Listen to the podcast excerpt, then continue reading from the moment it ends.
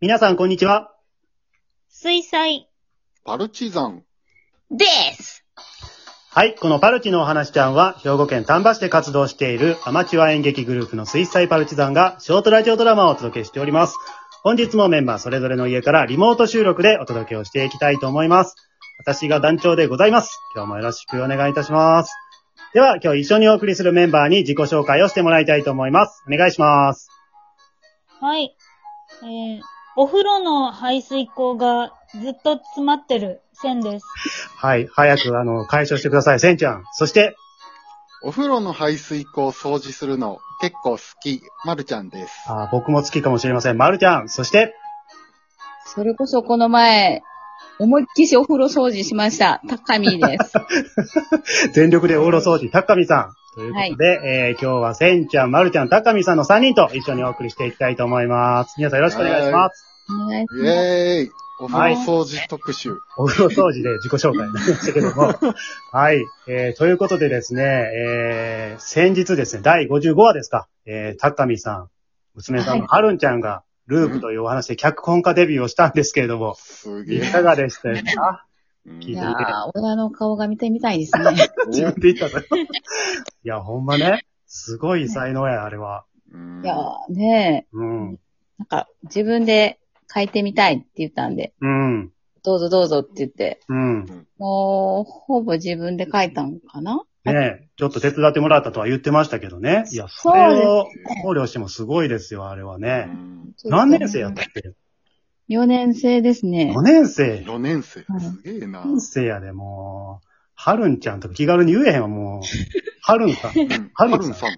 はるん様。はるん先いや輩。いやいや、先生ガツンと、言っちゃってください。はいあのね、まあ、あの、ちょっとね、リスナーの方からもね、あの、褒めるね、こう、お便りをいただきましたので、またね、ちょっと時間あるときにこれ紹介をね、またしていきたいと思いますので、はい。うんね、ぜひね、まあ、また、はるんちゃんお話変えてくれると思いますので、リスナーの皆さんも楽しみにお待ちいただければと思うんですが、はい。。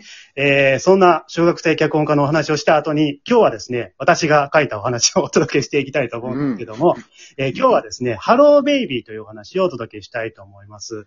えー、子供の中にはですね、時々あの、お母さんのお腹にね、中にいた時の体内記憶っていうのを持って生まれてくる子もいるそうで、まあ、さらにね、すごいと、前世の記憶まで生まれて、持ってね、生まれてくる子もあるらしいんですけども、まあ、声がね、出すことができないので、まあ、その記憶が消えていってしまうというパターンがほとんどだそうなんですけども、今回はその前世の記憶を持った赤ちゃんのお話でございます。えー主人公のゆうたくんという赤ちゃんをせんちゃん、そしてお父さんをまるちゃん、お母さんをたかみさんに演じていただきたいと思います。はい。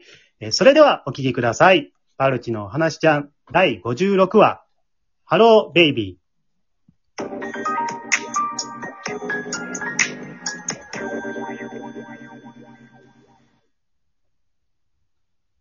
父さん、お父さん、ん？ゆうた、また起きてんの？お母さん寝たからお話ししよまたですか？お父さんもさすがに3日連続夜通しの話は辛いんだけど。う。喋りたいのよ。昼間はずっと泣くか、キャッキャ言ってるだけだし。それが赤ちゃんの仕事。ストレス溜まる。この感情を言語化して伝えたい。それができないから泣くのよ、赤ちゃんは。世の赤ちゃんたちはあんなストレス抱えて生きていくのか。考えられない。そもそも赤ちゃんにはストレスとかいう概念ないんじゃないの？てか君さ、いくら前世の記憶が残ってるからって喋りすぎだと思うけど。僕もびっくりしてる。前世の記憶は残ってても、普通こんな喋れないよね。うん自分でもびっくりなんだ。前世の人から記憶と一緒に脳の言語中枢も引き継いだんでしょうかね、僕。いやめっちゃ分析してるし。うん、まあ、信じられないけども、そういうことやろね。あ、でも何度も言うけど、お母さんには、わかってるって。お母さんにはバレないように、昼間は赤ちゃん赤ちゃんしてるから。うん。おそらく乳幼児がいきなりストレスとか言語中枢とか言い出したら、お母さん衝撃強すぎて倒れると思でもお父さん、そんなびっくりしてなかったね。う。いや、びっくりしたよ。夜中トイレ行こうと思ったらいきなり話しかけられてさ、そこの人形が喋ってんのかと思ったよ。いや、チャイルドプレイかよ。チャッキーやん。え知ってんのか？いや、お父さんは昔なんかの本で読んだことがあったんだよ。前世の記憶を持って生まれてくる赤ちゃんがたまにいるって。悲鳴あげられたらどうしようかと思ったよ。お父さんが話わかる人で助かった。いや、悲鳴あげる寸前だったよ、マジで。うーあ、あ、あなた？起きてるの？あれ、ゆうたも？え、マジか。え？ゆ、ゆうた、今喋った？い、い、そ、そんなわけないでしょ。ああ、ごめんごめんごめん。いやいや、でも今確かにしっかりした発音で、マジかって。もう、疲れてるんだよ、君は。ほらほら、ゆうたは僕があやしておくから寝て。そうか、そうよね。ゼロ歳児が、マジか、なんて言うわけないもんね。そうそう、そうだよ。な、ゆうたな。わかってるな。あ、えーと、いやいや、今、えー、っとって言ったような。さささ、いいからいいから、早く寝て。リビングであやしてるね。ありがとう。助かる。はーい、じゃあゆうたくん、お父さんと一緒に行こうか。は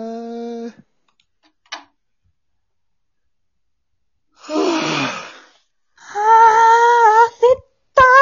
超焦った。怖こっちのセリフだよ。ああまりにも急すぎて対応できなかったな。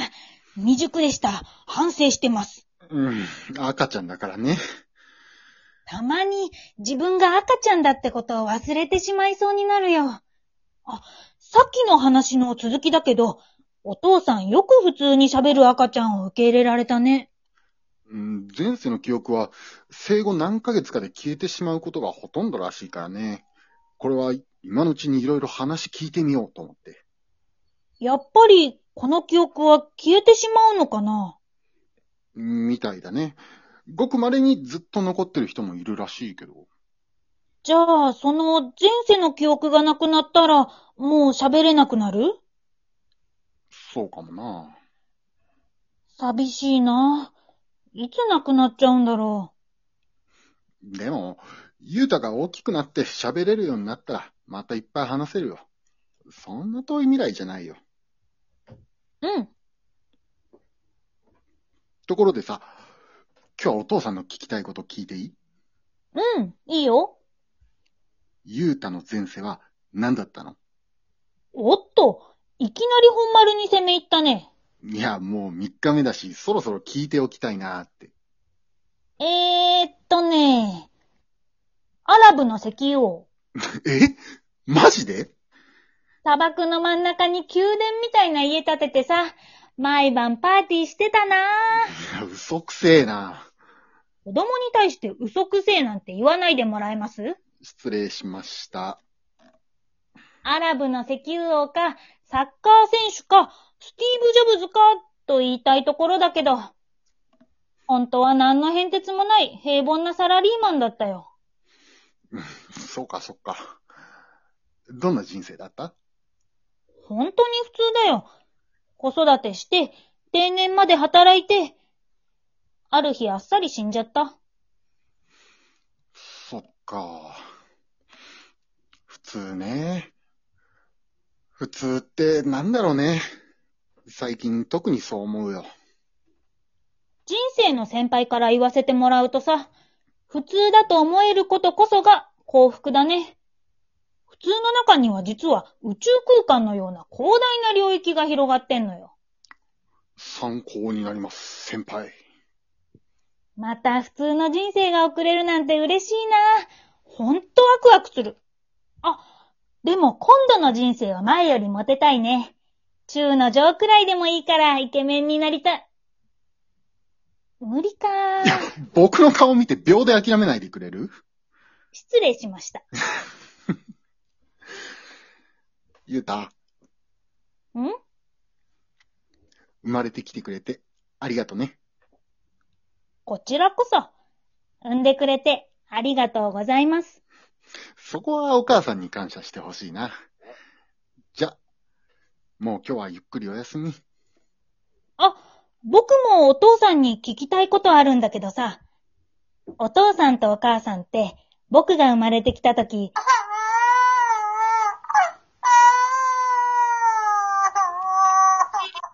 ん？ゆうた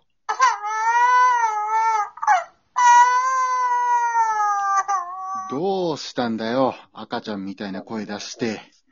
あ、赤ちゃんか。